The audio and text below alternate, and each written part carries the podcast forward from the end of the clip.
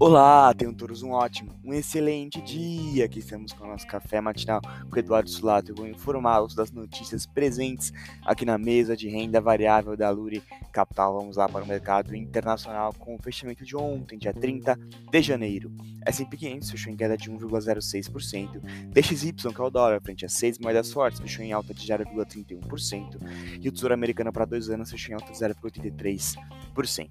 Os mercados internacionais fecharam em queda no pregão de ontem, com investidores buscando ativos de proteção na espera da divulgação do novo aumento da taxa de juros americana, que surpreendendo negativamente aumentará as apostas de uma recessão nos Estados Unidos.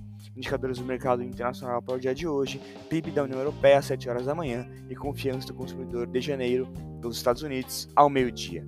No mercado doméstico, com o fechamento de ontem, Ibovespa fechou em queda próximo da neutralidade de 0,04%. O Dólar Futuro fechou em alta de 0,23% e o DI, F27, fechou em alta de 0,47%. O Ibov demonstrou resistência no pregão de ontem, com o mercado internacional assumindo cautela e com a piora nos dados divulgados pelo boletim Focus.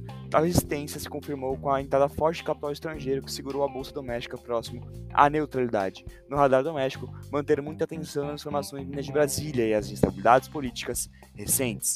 Este foi o Café Matinal com a mesa de renda variável da Allure Capital. Tenham todos ótimos negócios.